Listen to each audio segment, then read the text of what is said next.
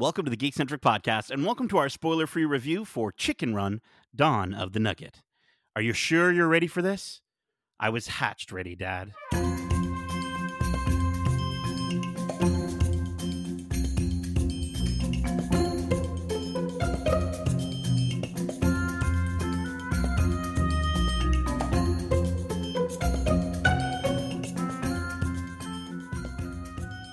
Welcome to the Geekcentric podcast. My name is Nate, and this is our spoiler-free review for Chicken Run: Dawn of the Nugget. Special thanks to our friends at Netflix for inviting us to watch this film early for review. If you're joining us for the first time, we are Geekcentric, a podcast focusing on the world of movies, T V shows, video games, and all things geekcentric. Joining me for today's review, we have my own feathery friends, Darcy and Megan. Cock-a-doodle-doo to both of you. C- Cock-a-doodle-doo uh, right back, I guess. I wasn't sure how to, like, what to do here, so I, I thought that works. Um, listen, uh, let's let's get into this. Um, you know, I think we just uh, we just came off of our review for Darcy, you and I, uh, for The Boy and the Heron from Hayao Miyazaki and Studio Ghibli, uh, and it's just been. I, I said it in that review. I'm going to say it in this review again. I think it's been a really great year for uh, animation. Uh, and, you know, here we're jumping into a movie from yet another legendary uh, animation, you know, animation studio uh, with Aardman Animation. Um, and I wanted to kind of start off and just ask, you know, for each of you, your history with Aardman films. Megan, why don't you kick us off? Yeah, I mean, I definitely watched the first Chicken Run movie. That was so funny and so different than anything we had ever seen as kids, uh, here in Canada, at least. For sure. Um, definitely watched a lot of Wallace and Gromit. I will mm-hmm. say, as Canadian millennials, we did get some U K, like, English T V shows here. So, you know, I got a little bit of Wallace and Gromit. I've seen some Shaun the Sheep. But Um, one of their, like, non-stop motion movies is Arthur Christmas, and it is one of my newly favorite Christmas movies. It's oh, wow. so It's fun. a good one. It's a fun yeah. one. Toronto is represented for about five minutes in that movie, which is great. Um, James McAvoy. Okay. Yeah, it's a good movie. All you right. should check it out if you haven't seen it yet. Um, okay. And then finally, they just released a couple years ago, Robin Robin, which was a Christmas short. And it is just the cutest dang thing I've ever seen. You should watch it if you haven't seen it. It is so Christmassy. It's so cute. Little songs, and, like, it's basically about a robin who was raised by mice, which is perfect. Perfect. So. Perfect. Yeah. Darcy, what about yourself? I mean, same same as Meg. I remember a lot of Wallace and Gromit growing up. I remember one of my friends had a V H S of all the Aardman shorts, and all I can really remember from it was the Wallace and Gromit. But again, watched that first Chicken Run so many times at sleepovers growing up because that was such a, a fun movie, and it, it felt like we weren't supposed to be watching it because Aardman always has those tones of being very real at times, and it, I, I love them for it. But honestly, there was there was a time there where I kind of fell off the Aardman train, and I recently got mm-hmm. back on thanks to Star Wars Visions with that mm-hmm. beautiful short from that one. So I'm going, I'm catching up on the last five or six years of Aardman releases, and I have not yet watched Robin Robin, but that is on my list for the season. So oh, that's so perfect, good. perfect yeah. timing.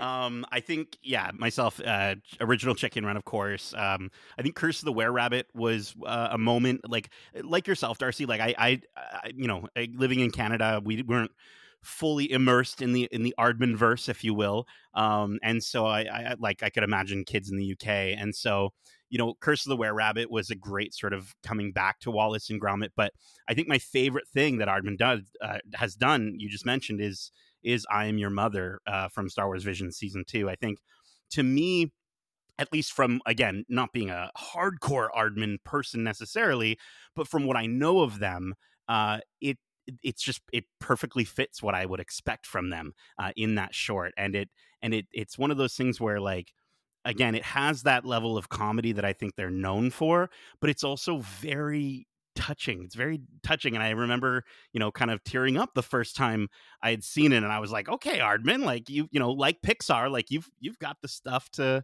to hit that part of me emotionally and, and make me cry. So um, I think I would I would probably say that's my favorite thing they've they've ever done.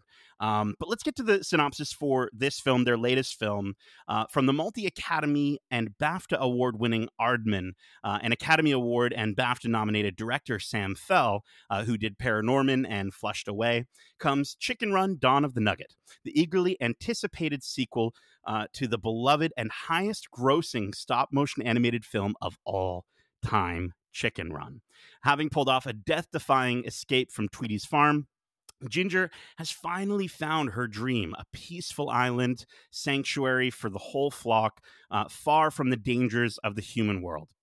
When she and Rocky hatch uh, a little girl call, uh, named Molly, uh, Ginger's sort of happy life seems complete.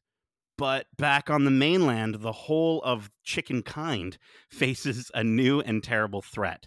For Ginger and her team, even if it means putting their own hard-won freedom at risk, this time they're breaking in. Uh, again, this is directed by Sam Fell and animated by Aardman. The film stars Thandiwe Newton, Zachary Levi, Bella Ramsey, Imelda Staunton, uh, Lynn Ferguson, David Bradley, Jane Horrocks, Romesh Ranganathan, uh, Daniel Mays, Josie Sedgwick Davies, Peter Serafinowicz, Nick Mohammed, and Miranda Richardson. Uh, Chicken Run: Dawn of the Nugget premieres globally on Netflix this Friday, December fifteenth. Uh, so, guys, let's let's get into this. I think the the part that I kind of want to just jump into and start off, and I think it's the most the most obvious thing uh, is the the visuals. I think with you know like everything Aardman does and everything we've just been talking about, I think the it's it's so. Uh, it's so impressive. It looks so clean in this movie. And I think there's there are some elements from, because I was looking up some behind the scenes stuff that were done uh, digitally. But still to this day, I think this is one of the most, if not the most impressive forms of animation. Uh, and I think that's what's so special about this studio and their movies is that kind of going into the film and during the first few scenes of any of their movies, uh, their stop motion films, you're you're kind of like, in a, like a state of shock of just like how gorgeous this looks and how impressive it is. But then as the movie kind of continues and goes on, that sort of, you know, takes a backseat, not in how impressive it is, but just how much you're paying attention to it because you're kind of, you know, you're, you're following the characters along on this adventure. And so I think, I think for me, uh, the best part of this film uh, had to be its, its visuals. And it's just, it's so impressive to see where they came from twenty-three years ago. Uh, to now, from the first Chicken Run to its, uh, I, they said it's a highly anticipated sequel. I, I don't, I don't know about that, but, but, uh, but you know, I'll, I'll, I'll, you know, share the love with you guys. What did you guys uh, think of this movie and or its visuals?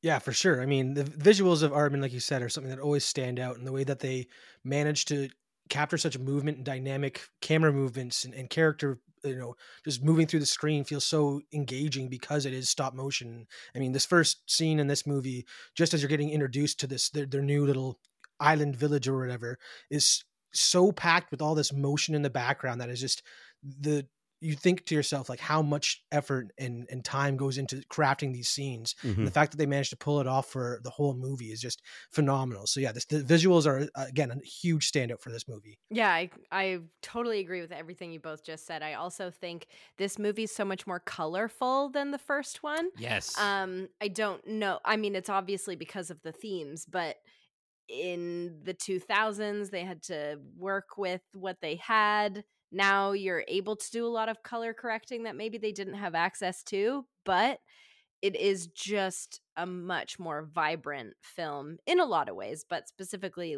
visually. Um, so colorful, so beautiful. There are certain moments where you can tell that it's a C G I moment and they've done some um, visual effects on it, but other than that, like once you really get into the story, the stop motion is... like nothing. Aardman does it like nobody else can. So absolutely. Yeah. Yeah. And I think it's, it's one of those things too, where like the lighting is much better as well. I feel like the, the oh, yeah. maybe they just had a better lighting budget or they got brighter lights or something. I don't know, but, but it's definitely, uh, it, it's definitely brighter throughout the film. It's funny going back on YouTube and looking up some of those, the, the original, you know, scenes from Chicken Run. And yeah, it is so, you're right. It is very dark and not just in tone, but in, in the actual visuals of it.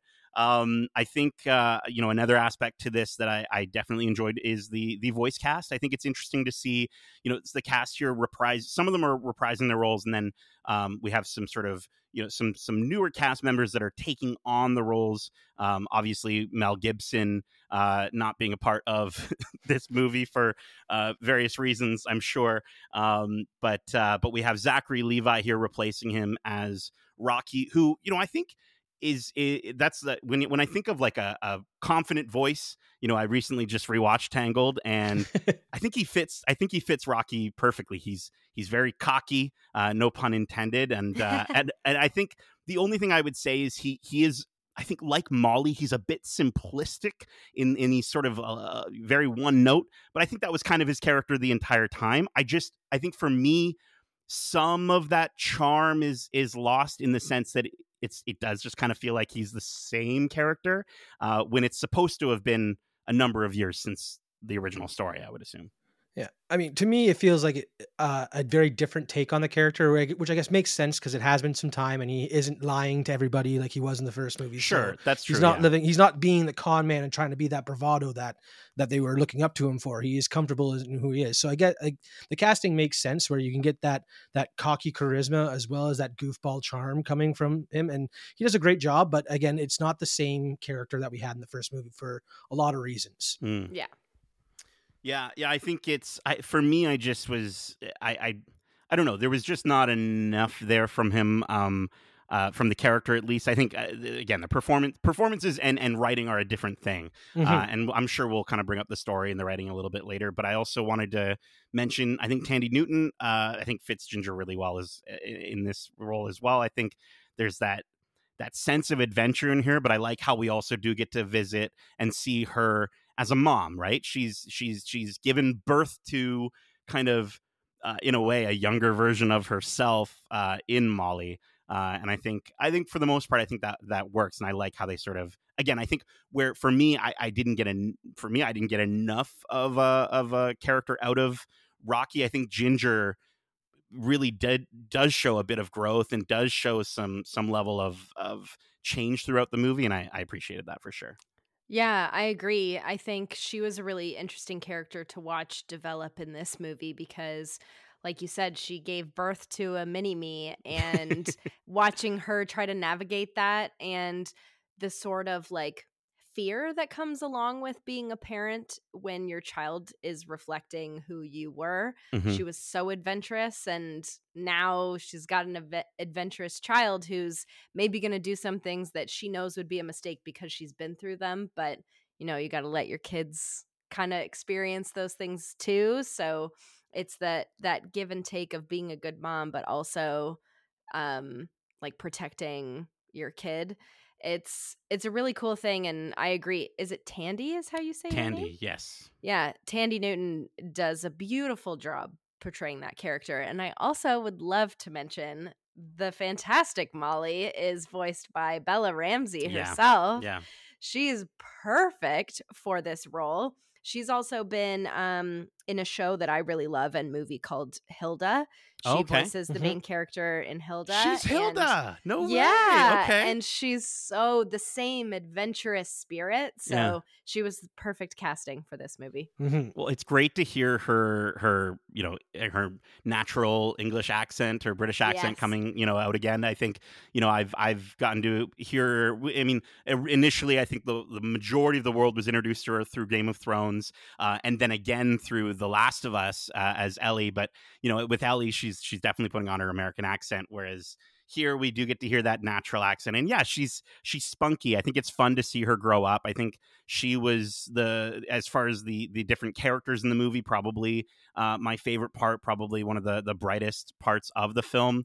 Um, I also wanted to shout out uh, her Game of Thrones co-star uh, David Bradley, who yeah. plays Fowler. Uh, I think was was great in this one. I think he you know he I think he perfectly like. There were there was aspects to this cast where I was like, oh, I noticed some of them were different. But for him, I just it was Fowler. It, it mm-hmm. didn't feel any different than than Benjamin uh, Whitrow, who uh, passed away in twenty seventeen. Uh, and so here we've got David Bradley sort of stepping in. Um, but yeah, he's I think uh, I, I enjoy we don't, I, I personally would have wanted him to be along for the entirety of the journey. Uh, and they sort of use him for par- bits and parts, but, uh, but no, he, he was definitely a standout. Mm-hmm. Yeah. And one more little nod to a cast member voice actor is uh, Josie Sedgwick Davis plays a character called, oh no, I'm forgetting. Frizzle. Frizzle. Frizzle, the friend. Yes, yeah. And she sort of has hair like Miss Frizzle. Yes, it's true. But she is so fun and like a fresh face also. So she does a really fantastic job bringing a brand new character as well as Molly to life. Totally. Mm-hmm. Yeah, for sure. I mean, you mentioned him earlier, Romesh Ranganathan. I'm a huge fan of his uh, stand-up routines. No one can rant like him. Mm-hmm. He's great. So him and his banter back and forth with Daniel Mays as Nick and Fletch. I want a whole movie with those two because totally. I really enjoyed Flushed Away, and I feel like you could give me like a British version of Flushed Away, which is Nick and Fletch getting, where do they get all their goods? Show me how that happens. Because again, they were the back and forth and the banter was so much fun with, from those two. The Ultimate Heist, I think, would be a really fun movie with them for sure. Like, oh, yeah. like yeah. showing that it's like their their their big break in or what have you. Um, I think while we're talking, you know, sticking on the cast, uh, you know, Megan, I thought you were going to mention Imelda Staunton, uh, who uh, is, of course, you know, jo- who was alongside David Bradley in the Harry Potter series. Yes. Uh, and uh, she plays Bunty, who is the muscle of the group, and she's reprising yeah. her role as Bunty, and she's she's just as Bunty as ever in this, and uh so good. and and yeah, she's a lot of fun. And I think it's, again, it's delightful to hear these voices and revisit some of these characters from twenty-three years ago. I think uh I think to me I think the the standouts mostly are the returning cast, but then I think Tandy and Bella are, from as far as the new cast is concerned, kind of the the highlights. Um, and then, of course, we got to mention uh, Nick Mohammed, uh, who gets to play a mad scientist in this movie called Doctor Fry, uh, which is a great name. And I think, you know, that was maybe the one of the bigger chuckles I had, was hearing that his name was Doctor Fry. Um, getting to know him as Nate in Ted Lasso here, and then just get, you know, he clearly had so much fun with this role, and it's just, it's fun to sort of hear such a, a different voice coming from him. So um, I wanted to shout him out as well. Uh, I think for me, the the the part where this movie starts to fall apart, unfortunately, the, the weakest part for myself, and you guys let me know if you agree, and and, and I'm going to preface this by saying, like, again, we're, I'm a, I'm a thirty something year old. I don't know how old you guys are. You guys are all in your twenties, I'm sure. But, uh, but I'm, you know, I'm a thirty something year old, you know, man. And I'm talking about an animated movie that is aimed at children. Absolutely.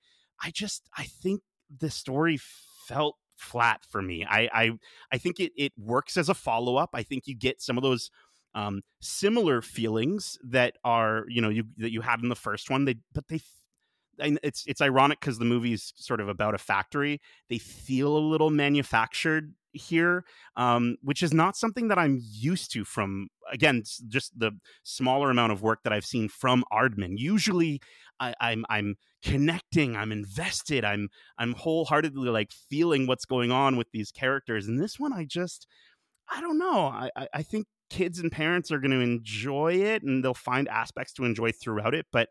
It it never it never for me reached the peak that I know Aardman is capable of. Yeah, unfortunately, this feels like one of the most like the truest sequels uh, it, when it comes to rehashing a story or anything like that. Mm. The fact that it's, you know, the next generation, you're worried about them repeating the same mistakes you made going forward. It's like that story has been told so many times. I was looking forward to Aardman putting their fresh spin on it, but unfortunately, it, it like you said, it falls falls flat in the story department where. The part of the joy of that first movie was the fact that it was, you know, Mel Gibson lying to all the other chickens, trying to get them to work together to escape. And this one felt very segmented, and every chicken was kind of on their own storyline, doing their mm-hmm. own thing. And it, it didn't really come together in the end as satisfying as that first movie did. So yeah, the story story did feel like it took a backseat when they were coming back to this the series. Yeah, I completely agree. It definitely started off really weird and slow, and I wasn't sure what the flow of the movie was going to be. Felt super predictable off the top, um, and fairly predictable throughout the entire thing. I do think about halfway, it does pick itself up and get more exciting and become that heist movie that Chicken Run originally was. So I found myself more intrigued as the story went on, and as we get into the factory and learn what's actually going on. Um, but yeah, I, I think there was a little bit left to be desired in regards to a story that, like you said, Darcy, we've heard a million times. Yeah, Darcy, I think you, honestly, the that is the the most um, apt thing that you could have said is is that it feels like a sequel to the movie, in but like that one that would have been released in two thousand four, like straight to D V D, or, you know, almost. two thousand five yeah, or something, yeah. right? Like, yeah. like it's one of those like, yeah, very traditional sort of not the good nostalgic uh, concept of sequels that you remember from, you know, the the golden era of Disney, right? Um, where some of those sequels, I mean, a lot of those sequels were still pretty bad, but but some of them you could sort of get away with, and and there's, you know, I'm sure there's some some audiences out there that. that do really enjoy them. Um, I think the the comedy was a big thing for me that felt underwhelming as well. I think there's, you know, the the humor, I, I, I completely understand. Dry British humor is dry British humor, and there's some people that love it and some people that don't. But even, like, I, I personally really find that I normally I, I like the dry British humor side of things. And I just wasn't, I wasn't getting more than a chuckle with some of these. Like, it kind of like, a, yeah, it's a, but I wasn't really getting anything beyond that. There was no full laughter. I wasn't really sort of feeling that humor, and I think there's some there's some sight gags and some physical comedy that, you know, really young kids are probably going to still laugh at and enjoy, but I just I don't know, it didn't really get there for me.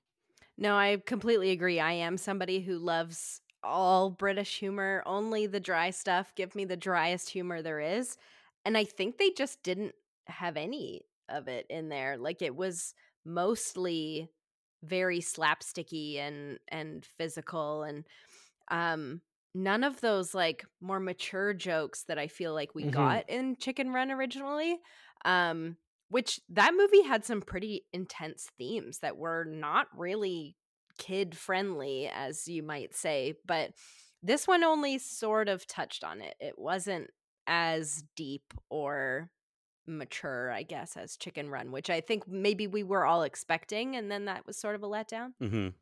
Yeah, I mean, it's tough, right? Because it's been twenty-three years, and so for those who enjoyed the original, I think it's one of those things where it's like, you know, in the description it says highly anticipated. I can't quite say that. Like, I, I, I didn't even know really until we got news about this movie that it was even happening, uh, and then, you know, all of a sudden there's a new Chicken Run movie coming out, and I even have friends who, I, you know, I mentioned like, oh yeah, like we're gonna have our review for the new Chicken Run coming out soon, and they're like, there's a what? There's a new Chicken Run? What are you talking about?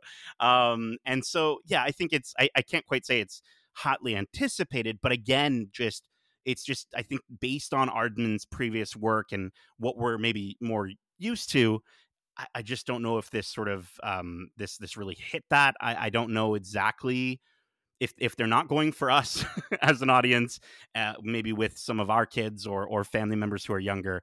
I just don't know who they are necessarily going for. I think the movie could also have been cut down uh, by about ten or fifteen minutes. I think.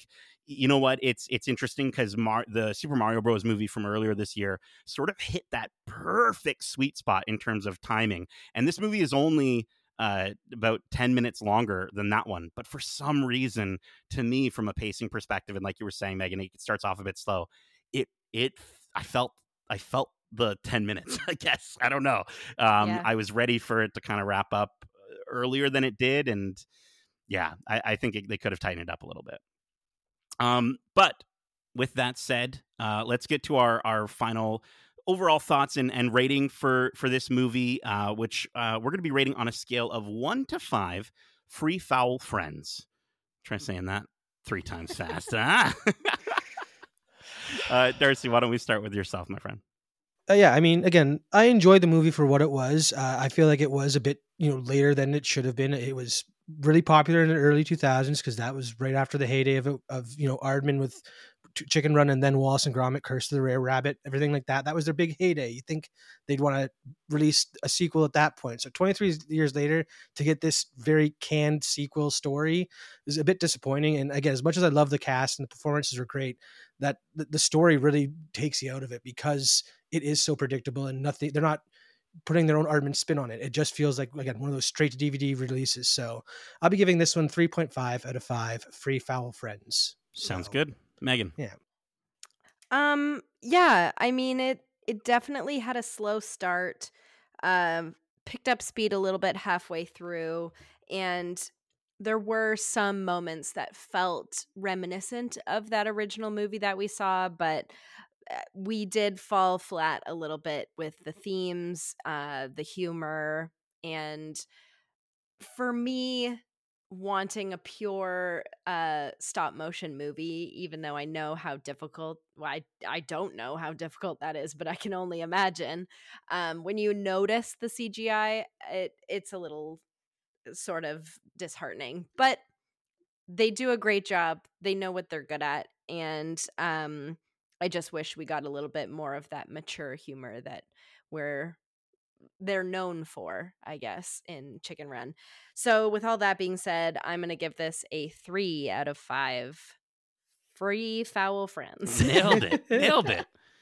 Yeah, I think it's I think it's tough, right? I think this movie, I, I, I'm not going to say the movie's boring by any stretch. I think it's still a fun time to be had with, you know, with families and with loved ones. I think I actually think this would make a good Uh, I think there's better movies for this, but if, if you if you're running out of stuff to watch, uh, and you've watched all the other Aardman stuff, um, and you want something as sort of like a like an after Christmas movie, like maybe like you're still with your family, maybe a day or two after Christmas, and you want to just put something on on Netflix, I think this is definitely serviceable. I think you're if you've got younger ones, I think they would enjoy it, and I think it might be a little bit of an interesting conversation to be had around like, after having a big turkey dinner, maybe for a lot of families in Canada, uh, to then watch this movie. It might be it might bring up some interesting conversations, and I think there's there's definitely some aspects of this movie and conversations that that do need to be had, uh and I think that is an element of the story that uh is very much um this is not a pun, I promise, but baked in uh to the movie.